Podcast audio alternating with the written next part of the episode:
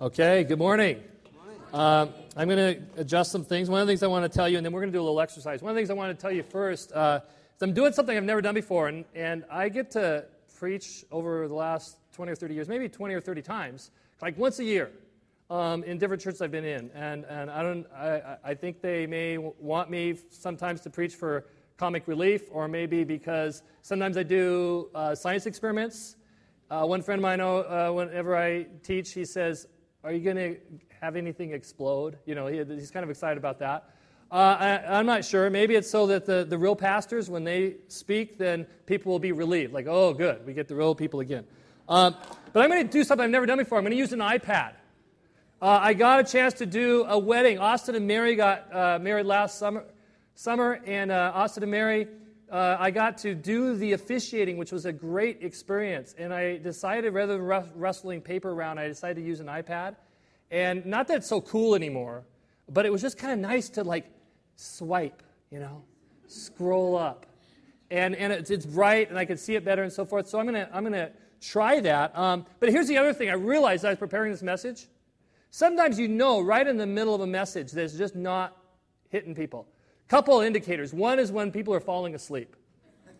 The second is when my wife, who I often look to for encouragement, when she's going,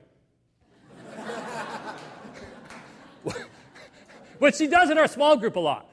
And that's an indicator. That's something I probably am not hitting something right. But here's the cool thing I realized with an iPad how easy it is without you even knowing for me to Google sermons even on the same sermon, Psalm 1. You know, I could get a whole bunch of them, of sermons, and I could just pull up and I start speaking from, you know, somebody who died 100 years ago. You know, some Charles Spurgeon, I've been reading him lately, and you're going to think, that was amazing. And it's really start Charles Spurgeon's sermon. You will never know. Okay?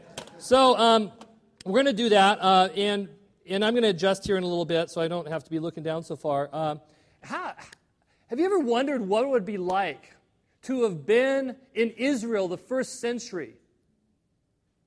And there's a man that started speaking out in the wilderness, out, out in the country, started, started speaking. And it just uh, it really turned the, the people of Israel, uh, the Jews, on, on their ear. They, it, just, it, it just caused a buzz everywhere, and people started going out to see him. Who, who was that person? I, my, I can't believe it. If I went in that room with kids' community, they would get it. Who was that? Oh, I thought I'd trick you. Thought you'd say what they would say Jesus. Yes, John the Baptist. But John the Baptist talked about somebody who was greater than him coming. And, and I think we all would say, because we're here in this church, that we would be excited to be able to be in the crowds when Jesus spoke. How many would agree with that? What would that be like? And how would that change you? I just thought about this this morning and I added to my notes. Here's, here, here's the, the sad thing, though, is what was true back then is still true today, I believe. That Jesus was speaking, and they had thousands and thousands of people following him in the crowds. But of those thousands, there was only perhaps hundreds that were called followers. And of those followers, there was only a few that were disciples. Many, in fact, with things that Jesus said, they turned and walked away. But at one point, Jesus challenged the disciples who had been, who had been close to him, and he says, Are you going to go too? And Peter turned around and said, But Lord, where would we go? You, only you have the words of life. So I'm going to challenge you this morning. And I really, this really, I, I, I, my, my fear is this that, that you won't take a challenge. You'll maybe think, oh, that was a good message. I really want you to hear the challenge of the disciples here. Do you see, heard? You see, thousands heard the message, but a few caught it. And they caught it not just to follow for a little bit, they caught it in a way that they wanted to integrate in their life, and it turned their life around, and it turned the world upside down. So this morning, I'm going to give you a message, uh, and I know it can turn your life around because it's turned my life around. I know it can turn the world around because it's turned the world around before and it comes out of the Bible so I can trust it. And so when we do this exercise and, and for the rest of the time, I want to challenge you. Are you going to be just someone in the crowd that hears it and maybe even appreciates, maybe even likes it, maybe even wants to hear something like that again? Or are you going to be somebody that takes up the challenge and says, Lord, Here am I, send me. I want to be one of those. I want to be a full on, all in, 100% fully committed disciple of you. We're going to um, take a look at a psalm. We're going to do an exercise right now. Um, before we do this, uh, before we put up the psalm, uh, I've got a, a, a, quick little glimpse of a story. I was a youth pastor years ago, uh, probably 25 years ago uh, or so, for three years. And, and like typical youth group, kids would come, would play some games, would have a message, and, uh, and you know, some kids would laugh about the message, or they would, we would discuss, and it was good. But sometimes a kid would catch something that was at a deeper level than everybody else. And the kid's name was Mike. And Mike, and I still remember, I don't even remember what we were teaching on, but there's something I think on the Sermon on the Mount. And, and we were teaching this, and all of a sudden Mike stopped. He raised his hand. He said, I've got a question. Said, Go ahead. And he, he, he said, What? What? And he asked this question. I'm not going to tell you yet what the question was. He asked a question that just stopped everything. And I basically, to the answer to the question, I said, That's the point. Yes, Mike got it. And the others were just hearing a talk. Mike got it. And so I want to challenge you with this, this whole message that you'd be like Mike. So we're going to, um, let's put up this psalm. Here's what we're going to do we're going to do an exercise. It's Psalm 1. And if you can't read all that because of the font, you can like open a Bible or get on a smartphone. It's, it's an old fashioned idea, yeah. Um, and so here's what I want you to do. Um, my wife and I started practicing this years ago, and I don't do this every day. But when I do it, almost always it's so fruitful. Here's what I want every one of you to do in some way, shape, or form. Here's what I typically do I have a little journal, little notebook thing. And I'm going to ask you guys to do this. You may not have a journal or anything to write on, that's okay. We'll do a kind of a non writing version of this. Uh, but what I want you to do is I want you to go through the psalm. I want you to read through it. And what you're looking for is something that sticks out to you, either as interesting or, or maybe God would kind of highlight something. It would apply to your life, or, or you would find it challenging or something. And then write that down, and then write a short little response. And usually I take like a little page, I write, sometimes it's two pages, sometimes it's a full page, but I write the scripture, and it could be a, uh, three or four verses, it could be one word, and then I write a little response about my reflection on that. So that's what I want you to do. I'm not going to give you much time. You won't be able to finish it probably. And you may not have something to write down. That's okay. But pick something in there, and then we're going to have you, after you have a chance to write or ponder it, we're going to have you share with somebody else about that. Okay? Everybody understand that? Okay? Go ahead. You can continue to um, write if you're kind of in, the, in a stream of thought. Uh, I tried this years ago with, uh, believe it or not, seventh grade boys. And the test of the power of something is when it works on seventh grade boys. And it was amazing. I would give them 10 minutes to find a scripture. And I told them, I said, you read through this chapter, and if you don't find anything, read it again. Don't find anything, read it again. And then pick something out and then write about it, and then we discuss. And these kids, these seventh grade boys who you couldn't settle down, who didn't, couldn't listen to a message, would come up with these incredibly profound things. One parent told me afterwards, said, what did you do to my kid? I said, What do you mean? He said, Oh, they came back, said they wanted to do the dishes, they wanted to help out around the house. They said they haven't been honoring us or something. That is a miracle. How many agree with that? Amen. The power of God's word. Um, it's living and active and sharper than any two edged sword. And it gets to go into the thoughts and intents of the heart. And it worked on a seventh grade boy. It can work on you too. Okay, here's what I want you to do. You haven't had a lot of time. You could do more, I'm sure. But pick that one thing, and if you didn't write anything down, just pick one piece of that, and I want you to find somebody and do a quick share out about that. Go. Find somebody. If you have to get up and move, if you're kind of sitting by yourself, low risk, just find somebody to talk to.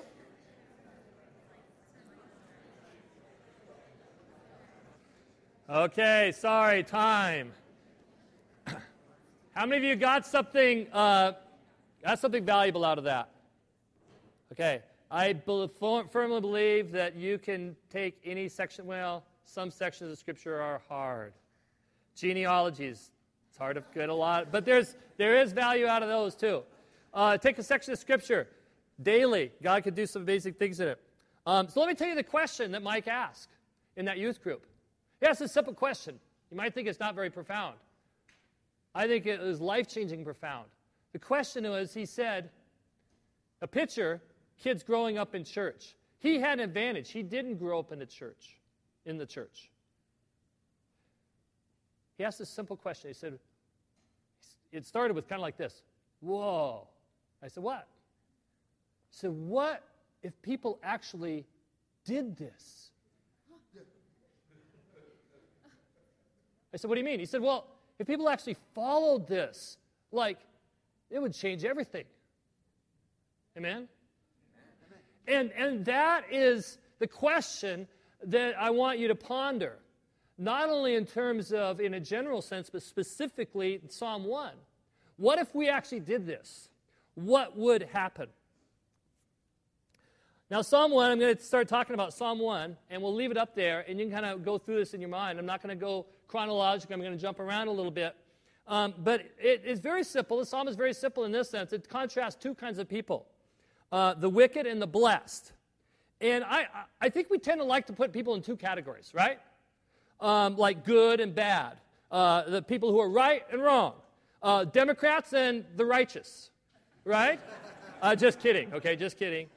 No political commentary there intended. Um, and, uh, but I'm not going to talk about the last part of the psalm. Here's why. The wicked are not so. They are like the chaff that the wind drives away. We're like, yeah. And uh, most of us probably don't put us in that ourselves in that category, right? Um, and, and if you do, that's probably a good sign, actually. You're like the guy that was afraid to look up to heaven the, the, in, the parable that Jesus told. Um, that just, uh, I'm, I'm a sinner, I'm not worthy. But anyway, um, we, we tend to, to not think of ourselves there. And, but I think really the issue is, is the other part. Um, and, um, and it's talking about the blessing. How blessed it is to be blessed. How many of you have been blessed? I have thousands of times. Every time I sneeze, it's, it's, it's amazing. People keep telling me they don't even know what it means. I don't know what it means really, but they just keep saying, bless you, bless you. And I always say, I, I have been, thank you. Um, and so, um, but what does it mean? Uh, it, it, it means a number of things to be happy, of course, to be prosperous, fulfilled.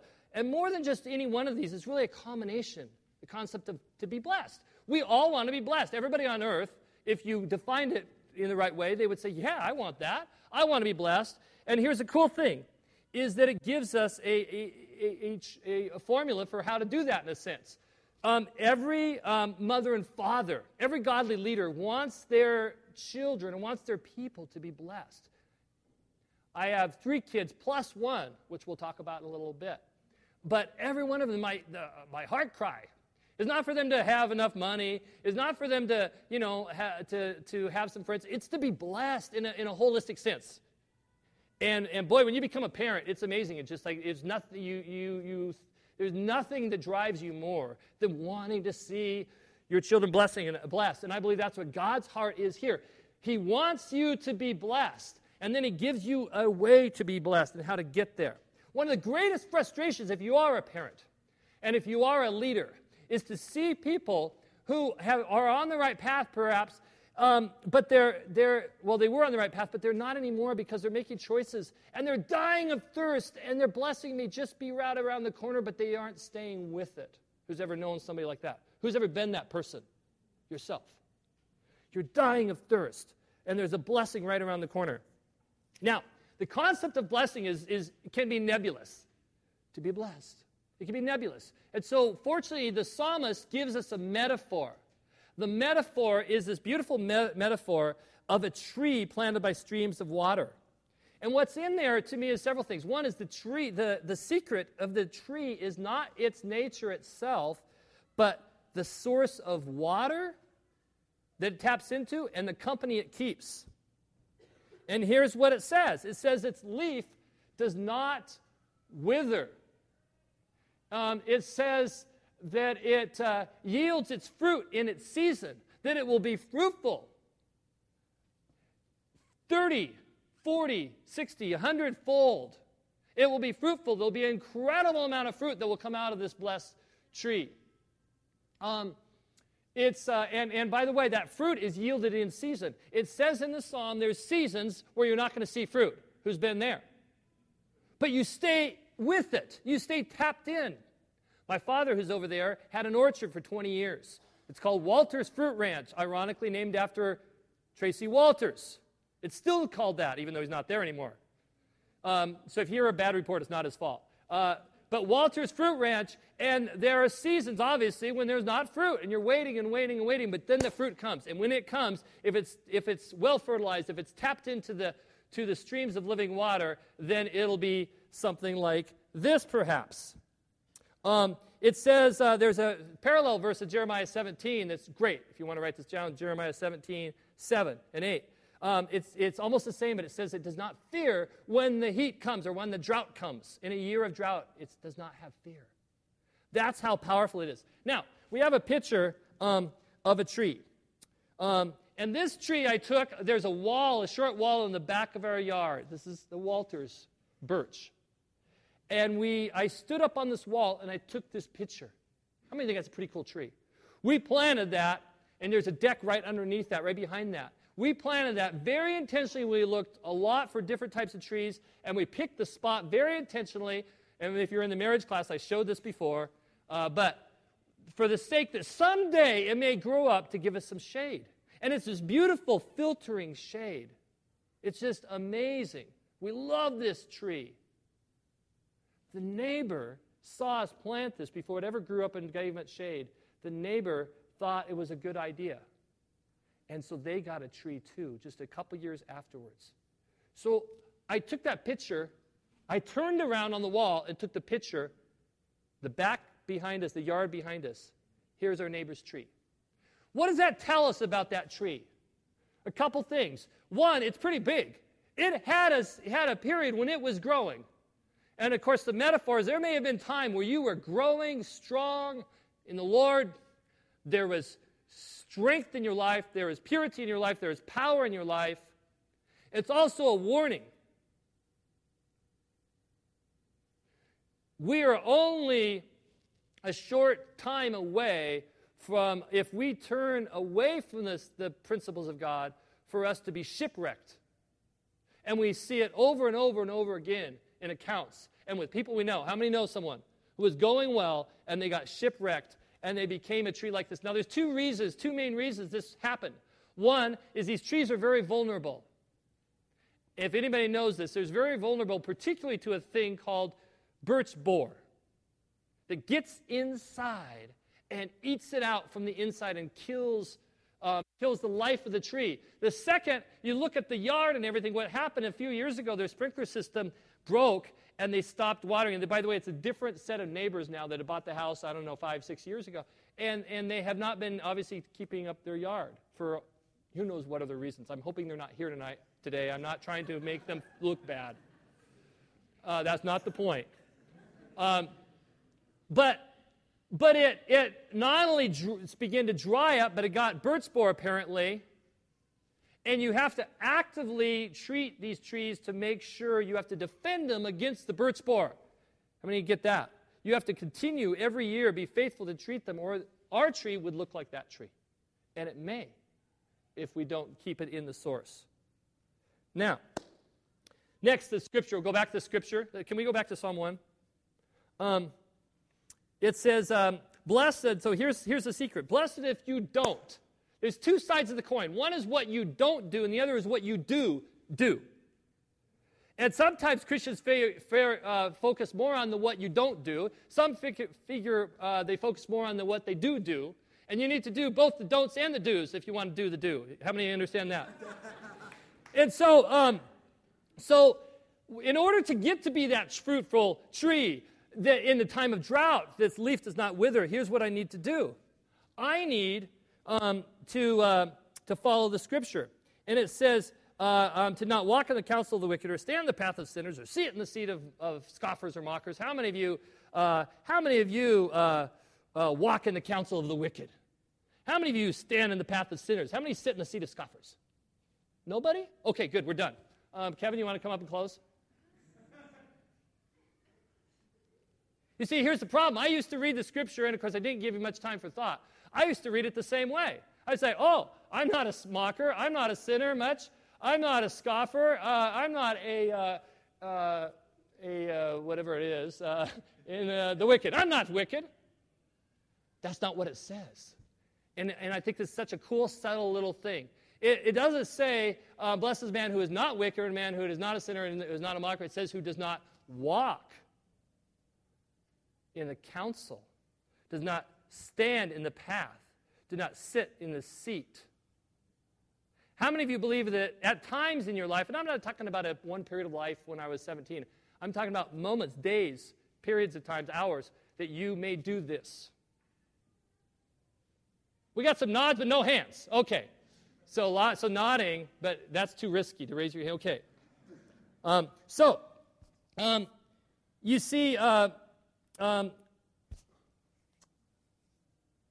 how about those Christians around me that have been, that seem cold or lifeless or angry or bitter or infested with birch borer? How about when I've been one of those? Why is that? Well, in order to demonstrate this further, we have a chemistry experiment. Only if you want to do it. How many want the chemistry experiment? Okay, good, good. Okay, so um, Adam is going to come up and help us because uh, uh, uh, we always need the, the lovely assistant. This is Adam, my lovely assistant. Let's give him a hand. And come on up. Now, what's the first, what's the most important thing you do bef- when you, before you do the experiment? Good job. Safety goggles. So, Adam, we have provided safety goggles. Give another hand. Now, those are cool. Safety goggles. I teach chemistry, by the way, and uh, we have lots of different goggles. Those are ones I wear. The eyewear that I wear. Anyway, so uh, so here's what we're going to do. Here is a hold up the blue one. This is your life before you found Christ, or a life of a person who's not uh, in Christ. Uh, the blue represents uh, sinful ideas, sinful uh, patterns and habits, and it makes you blue, you know, most of the time, or a lot of times.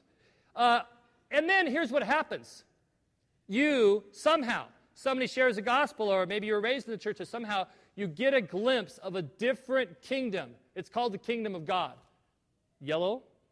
And it's beautiful, it's pure, it's golden. No, that's not a urine sample, okay? So it's this beautiful picture of the kingdom of God. And you want that in your life. And so you pour it into your life. So go ahead and pour the gold into the blue. And so he's going to pour it. Ready, ready, ready. Okay. And here's what happens the kingdom of God is definitely in there. The, the work, the seed of the kingdom is in there. And what do we get? Green. That's not the point. it's a beautiful mixture. How many would say that's kind of true of a Christian life? It's often a mixture. See, we're not, and we can, if I left over some blue, I would look at that and say, hey, I'm not as blue as my neighbor with the birch borer. Right? But it's not looking like the kingdom. That's the, re- the reality of this. Okay, so we're going to go ahead and um, go ahead and stir that a little bit. Um, and we don't probably even need to.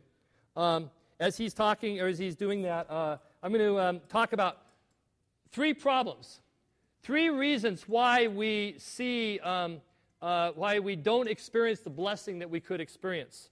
Okay, you ready? And I'm going to go through these fairly fast. That's good. You can set that down. It stays green, and we're going to call Adam up a little bit later. Why don't you take a front seat? Um, and we'll call you up a little bit later. Okay, here's three problems. Yes. Amazing stirring, Adam. Yes. Um, okay, three problems. Here's number one, and it's from, and in the scripture, um, you know, talks about this. Here's the problem, though. You see, we may take Christ into us, but we are swimming in an ocean of sin. Music, news, videos, education, and oh, have you um, heard, seen this thing called the internet? And uh, it's, it's all around us. We're immersed in it. We're swimming in it. We live in an arrogant, violent, hedonistic, materialistic, sexualized, angry, sports obsessed, self absorbed culture that mocks the Word of God and anyone who would seriously attempt to follow it. Is that true? That's the culture we live in. Just this week, I read in the newspaper um, about a website. I had heard about the website because several years ago I heard a radio spot and I was just aghast. What has the world come to? It's a website where you um, that you can get on um, on this website. You can register it, and they can um, uh, set you up with a partner to cheat on your spouse secretly, discreetly. And the tagline is this I don't want to tell you the name of the website, I don't want you to have to go look on it, look for it. The tagline is Life is short, have an affair. Now, they tried to get that, their, their message advertised in the Super Bowl in 2009. And, and thankfully, the NFL rejected it. They haven't rejected everything that they could have rejected, but they rejected that. Um, but blessed is the man who does not walk in the counsel of the wicked. And yet I went to the Y this week. I was working out on a treadmill. I hate doing that. I try to watch TV. I can't find anything decent, worth watching. And I, and I saw this crime show. And I've, every time I turn, it's like 3 or 4 in the afternoon. I turn it on. It's like, oh, it's, it's like, oh no, it's the same thing. And it's always just this disgusting, creepy, sadistic people. But this guy, typical, was like, you know, slaughtering people. And he was doing it through his ritual slaughters. And he was quoting scripture. He had a robe and he was quoting the book of Revelation. Blessed the man who does not uh, walk in the counsel of the mockers. But you see, just turning on the, the TV uh, while I'm doing on, on the treadmill, I, I'm, I'm there and someone mocking scripture. And I see the perversity and we're swimming in it. But here's the problem, and I was tempted to tell you all kinds of evil, but we don't need to know that. Here's the, the problem it's not so much that there's evil out there, but that it, invol- it invades us, seduces us, lies to us, wears us out, and slowly, silently warps our thinking. We identify with that? It does. Tim Keller said if you go out into a rainstorm, even with an umbrella, the chances are you're going to get wet. A little bit, at least. If you don't believe you've been affected by it, that's probably evidence you, that you definitely are. Now, I heard somewhere the life is short. But covenant, the covenant is an old fashioned concept, but personal fulfillment is a cultural idol that screams at me every day. Isn't there a scripture somewhere that guarantees life, liberty, and the pursuit of happiness? Or is that a scripture? No. But blessed is the man who does not walk in the counsel uh, or in the path of sinners, stand in the path of sinners. The truth is that life is short, which is all the more reason to rejoice in the wife of my youth. Amen? No one will ever, no other woman will ever be able to hold a candle to her and the supernatural intimacy and trust that we share after 31 years of marriage. Only a fool would throw that away. And yet, I'm called on to throw it away. And then there's stand up comedy and talk radio and blogs that are angry, insulting, and mocking spirit that's so infectious. And perhaps that's the reason that when I see an injustice, why is that why my first instinct is to hire a lawyer, call a press conference, and begin a scorched earth policy? My first thought in conflict is less, what would Jesus do? And more, what would Jack Bauer do? is that because I'm being influenced by the world? You know, I, I love sports. My, I'm a coach. My dad was a coach. But I'm not just a passive sports fan. I'm, I, it borders more on the obsessive. Anybody there with me? Does anybody else get depressed when the Zags or the Seahawks lose? Especially in the playoffs? What's worse is my dad and I, because we were a coach, when you're a coach, you take personal responsibility for a loss. Because we coached so long, we actually feel guilty. I want to apologize, all of you, for not calling Pete Carroll to change the slant pass to a, a bootleg option, you know. I really, I'm sorry. I'm sorry. I, it, it haunted me for days. Oh. We're foolish to underestimate the corrupting and diluting effect that the world has on our faith and practice. We are called to be ambassadors of the kingdom that is not of this world. God is calling us out to be in the world, but not of it. And we need to put on the full armor of God every day. Now, if it was only that the world is assaulting us, that'd be one thing, but there's another problem. It's called our sin nature. Jeremiah 79 says, Our hearts are deceitful above all things.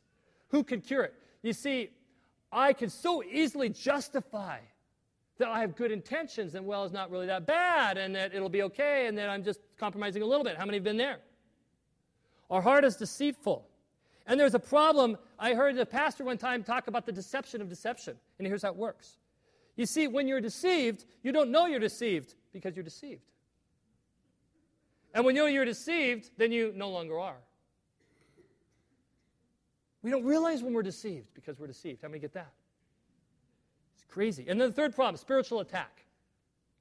The Bible teaches there's literal spiritual attack. And if you've never experienced it, maybe you've experienced it and haven't identified it, uh, it, it, it, can work like this um, it, it's co- condemnation and accusations and fear and doubt, sometimes even come out of nowhere. In fact, I, we just heard in the prayer group with the interns and, and some of the people doing the service, uh, someone was talking about, I would believe, would be fit in this category. And it assaults us and it attacks us, and we can't get away from it. So we have all these things to battle. And a lot of times the attack comes in the, in the form of a half truth. Who's heard this? The, the best lies are partially true. Um, the, over the library the most prestigious university in the country, one of the most in the country. Does anybody know what that university is? What? What? I can't even believe you would suggest that. No, the University of Oregon, of course. That's where I went to school. Okay. Over the library is a scripture. The truth shall set you free. I mean, that's a pretty good scripture. Scripture. Pretty good uh, quote for a library. It's a half truth. No, the truth will not necessarily set you free. Here's the full scripture. If you are my disciples and you do what I ask, then you will know the truth, and the truth will set you free. How many see there's a big difference? If the university was committed and the students were committed to that target for learning, it would have made all the difference. Oregon would have beat Ohio State in the championship game. and other things. Well, I don't know. okay. Now, but here's the most important part we're going to get to. Um, the second part of the solution is this. And you can't just, a lot of Christians have tried to shut out the world, which you can't actually do because you got your heart that's sinful anyway. You need to keep your guard against the birch borer, against the aphids that come to attack and infest you. I'm going to get that. But sometimes the best defense is a good offense. And the offense is the sword of the Spirit. Part two for a demonstration. Adam? His delight is in the law of the Lord, and in his law he meditates day and night. So, we're going to have two things. Now, you're going to multitask. Can you do that? As he's demonstrating, I'm going to be talking. Now, you could be so into his demonstration, hoping it's going to explode, that you don't listen. So, try to listen as, you, as he does this. So, we have before you the white um, substance is representative of the Word of God.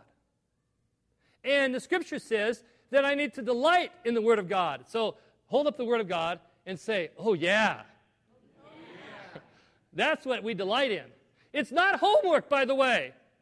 How many have taken an approach to Scripture that it's homework? I do sometimes. Oh, I got to do my devotions. But what if I delight in it? So, we're going to take that and we're going to put it into Mr. Christian that's kind of not very godly Christian guy that's mixed with a lot of the world and go ahead and pour it in. And we're going to pour it in. We, so we do our devotions and we, we pour the Word of God, let's say for weeks or months. And look what happens nothing. Why? Because what have we not done? We haven't meditated. So go ahead and start stirring, Adam. So here's what meditation is meditation is this listen carefully it's to slowly chew on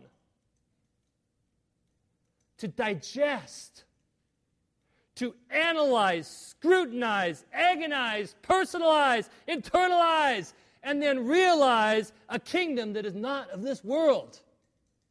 That's what it is. And I could just tell you're all looking at that and not listening. Whoa. And as we do that, the word gets inside of us and it begins to work its supernatural, eternal magic. And what it does is it begins to make a separation between bone and spirit, soul, uh, so bone and marrow, soul and spirit. And it judges the thoughts and the intents of the heart. And some of God's kingdom begins to reside and grow. Keep stirring, Adam. You're on a roll, buddy. Eastern meditation. Think about this. If you know anything about Eastern meditation, is about emptying oneself and becoming more detached from the passions of this world. Half truth. There's a value of that, by the way, but it's half the truth. But this meditation on God's Word is about detaching from the lies of this world, yes. Through doing what? Through attaching to the kingdom of God. And the power is not only turning away, but turning towards, not only putting off, but putting on. Not only walking away, but walking towards. How many get that? That's where the power is. Now, it's been said as he does this, and you notice the kingdom of God is growing in its influence in this person's life. It's been said that some people, uh, uh, you may have heard this, that people are, can become so heavenly minded they're no earthly good. Who's ever heard of that? Half truth. The Bible teaches that when we become truly heavenly minded, not partly, truly heavenly minded, then we can do the most earthly good because we actually bring heaven down to earth. Jesus said, You are the light of the world, you are the salt of the earth. That is the reason for hope. That is how the disciples who truly followed what Jesus said turned the world upside down, is because of that power. And we end up getting more. Go ahead and add the rest. So we that was one year of devotion. Now we're going to do more meditation. You see, because there's still a lot of green in me. there's, I'm not done. There's lots of green. And I, am guessing I'm going to have to spend my whole life because I won't get rid of my flesh until I die. And I don't get rid of the influence of the world until I die. And I don't get rid of the attack of the enemy. In some ways, I increase it if I'm walking with God. But I need to continue to meditate. I don't want to be like that tree that grew for a while and was doing well and then ended up getting infested, ended up drying up. We're all uh, around the corner from greater growth, around the corner from being shipwrecked. I can't depend on the, what I meditated on years ago. Now, in practical terms, and this is the last part and the best part. Um, I have a practical way for you to do this. I read a, a book that powerfully influenced me a couple years ago um, called uh, Bonhoeffer. Has anybody read that book? If you haven't, read it. Just flat out, read it. Um, it's powerful about a great uh, theologian in World War II and, uh, and how he uh, not only got revelation of God, he led disciples through the, the, uh, the horrors of World War II. He led uh, a seminary of, of Bible students, and, and he, he, he fought the decay of the church's influence, and then he, he ended up uh, joining the resistance against Hitler and ended up getting uh, hung at the very end of the, of the war as a result of his involvement. And we're going to stop right now and let Adam sit down. Um, let's give him a hand one more time. Take a look at how beautiful that is. So, here's what um, what Bonhoeffer taught his seminarians. Picture going into seminary. What would that be like? Hours and hours and hours of teaching and of taking notes. Here's what he had them do he had them spend a half an hour every morning with one scripture and a half an hour at night with the same scripture. And they did the same scripture for the entire week. That was his main method. They did other teaching, probably systematic theology, but that was the main method. And, and to the point that it changed people's on, in a deep level, to the point when he was in the concentration camp, even the guards took note that he was living at a different level because the Word of God. Now you could you could throw fear, you could throw accusation, and you could threaten him, but there is a residual uh, of of God's work that was so deep down that couldn't be touched.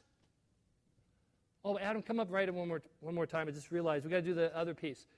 Let's take this and mix it up a little. We're going to toss this real quick put it in the other beaker, the empty beaker.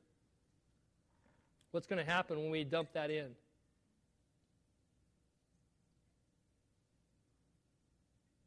And then just hold it.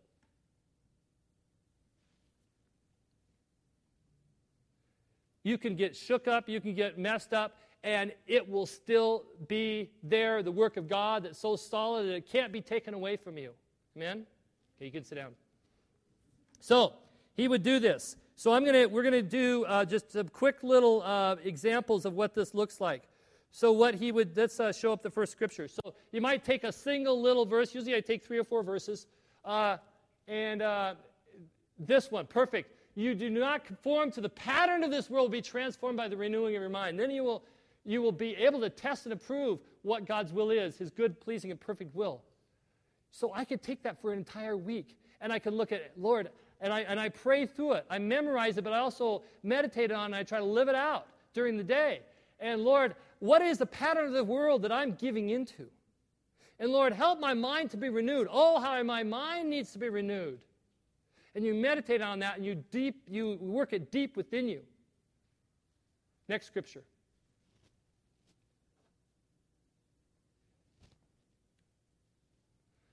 There's neither Jew, so maybe you take this for a week. There's neither Jew nor Gentile, nor slave nor free, nor male or female, for all are one in Christ. In there, it's so powerful. This is the first century.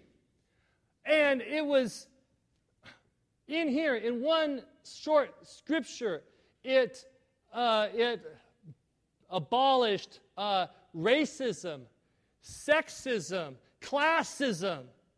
And now I can apply it because that's not over.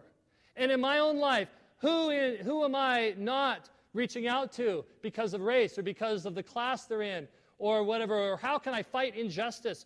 What can I do in my neighborhood or whatever? I meditate on that. You see, the Word of God is the language in an eternal kingdom. And the best way to learn a language, I've heard, is to immerse yourself in it.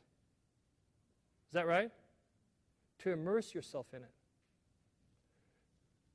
Um, they say that you know that you are becoming fluent when you begin to dream in it. Do you dream in Scripture? Do you wake up with Scripture on your lips? You can, and it can begin to change you. See, see, Jesus taught from the Word of God. He rebuked Satan with the Word of God. He battled the Pharisees with the Word of God. How much more do we need to drink it, to wash in it, and to be saturated by the Word of God? It should be our life. Jesus said, you don't live by bread alone, but every what? Word that comes from the mouth of God. I need to meditate on Scripture not because I'm so spiritual, but because I'm not. I need to meditate on Scripture not to turn a blind eye to the world. I need to meditate so I can see the world for what it is and start to practice the beautiful, revolutionary ways of the eternal kingdom. Meditating on Scripture day and night will change your life in ways you could never imagine. It might even change someone else's life. I want to close with one more Scripture that I was meditating on March, I believe, in 2013, two years ago. Put up the Scripture, please. Here's the Scripture. Follow God's example, therefore, as dearly loved children and walk in the way of love. In, my, in the NIV, I believe it says, and live a life of love, just as Christ loved us and gave himself up as a fragrant offering and sacrifice to God. Uh, another verse that says, be imitators of God. And so I was, I was on my third day of meditating on this. I was on a five mile run, and meditating again means not only have I memorized it, but I'm processing God, questioning, how am I doing this or not doing this? And I got to the, the last part about how Christ gave himself up, and I, and I was pondering, God, how am I living a life of sacrifice? Am I living a life of sacrifice? We had just a year before, a year and a half before, had gotten rid of our last kid out of our house. I don't mean that in a bad way, but they'd grown up and they had moved out, and it was awesome. This is my wife and I, newlyweds again, sort of. And uh, it was great. And so I was pondering this. And literally, I come back from this five mile run the whole time praying about this. I come back into the parking lot, and a teacher who's a friend of mine walks out at the same time and asks me this question. Said, Hey, Kelly, would you like to take a kid in? Wow. It was like God, it's like you're knocking, you say, God, whenever, you know what? And all of a sudden he opens a door. And I said, Who? And I was going to say, I, we can't do that, we, you know. And he, she said, This girl who was one of those kids that I had a special heart for, who had had a lot of issues, had been asked the courts to take her away from her home, and there's, there's some good things in her home, and there's some really hard things in her home, but asked to be taken away a couple years before, and had been on through her third or fourth foster care kind of situation. And I just felt like God was answering my prayer, maybe. But we spent several weeks and, and, and maybe months even, you know, praying with people, getting counsel from people and so forth, and getting and God gave us other scriptures, and it was so clear that God was telling us to take her in. So let's show the picture, please. So that's me on the right, my wife on the left, and Sarah uh, in the middle. And Sarah had, became our kid. And we did it by because we believed God was calling us. We knew that also, no matter how hard it might be at times, that God was going to give us the grace. If He was calling us, He was going to give us the grace to do it. And, it, and it'd be one thing if we did and she just was kind of a boarder, but we really wanted to, in a sense, spiritually adopt her and commit to her. She didn't need somebody else who was going to take her for a week or for a year and commit to her. And she has become a part of our family. And it has been an amazing thing. And it has been, like any teenager, it's been a teenager, it's been hard at times because she's working with her own green stuff. I knew she was a believer too. And she is growing. Right now, tomorrow, in fact, we're going to drive to Seattle the next day, pick her up. She's been in a um, discipleship training school in, in uh, uh, Bolivia, yeah, in Bolivia. Three weeks of eight hours a day in instruction, meditating God's Word. You would think that would be boring for an 18 year old. She just wrote us an email. She couldn't, we couldn't hear anything from her. Got an email last week. Among other things, she's so fired up to, for God. Why? Because she was meditating on God's Word for three weeks. With a whole bunch of other people. And she said this one thing. Well, among other things, she said, I can't wait to come home and serve you. That's a miracle. 18 year olds don't want to do that. How many agree with that? Yeah, it's a miracle. We can't wait to see her. Wow.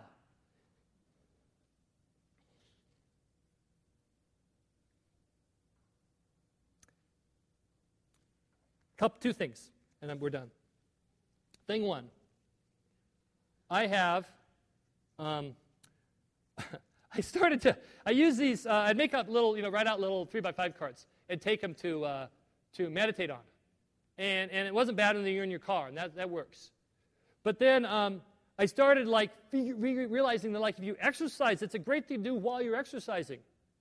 Um, like riding a bike or running but they get all sweaty and wrinkled and they fall apart, trying to hold on and, and brake and stuff with the car. And so I got these. Oh, by the way, I don't have the clips with me, but you can, I can get a clip for you. But I have like nine of these to give out. It's Psalm 1, believe it or not. And, and, and it's in this little cover. You can take three by five cards and you can insert in there and you can put in your dashboard. Although you, although you got to have it memorized. You know, you can't be reading when you're driving. You, you could put it, you could clip it, clip it to, to your bike. And like I, I'm trying to memorize. Oh, what does that say again? Because I don't memorize very easily. You could just have it on your counter in your bathroom. So, ladies, when you're doing makeup or whatever, guys, when you're doing makeup, you could have it on the counter, you know, and uh, and you could keep looking at that and meditating and thinking about it as you're doing your makeup. It, you know, who knows? I have these to give out, uh, but uh, I'm, I'm hoping that somebody in here will want to be like those disciples that hear the message and like really want to do it. Really, really like, yeah, I want to go all the way. I want to go all in. I want to see what God can do in my life. I want to see if God puts people in my life to do something crazy with. So I just want to simply end with this question What would happen if you really did this. By the way, Mike wasn't the strongest Christian at the time, wasn't the strongest Christian in college. We kept, he, we kept talking every couple weeks when he was in college and talking about some of these issues he was having. Now he's doing awesome. He ended up marrying the pastor's daughter. It's a good thing. what would happen if you did this? Thank you.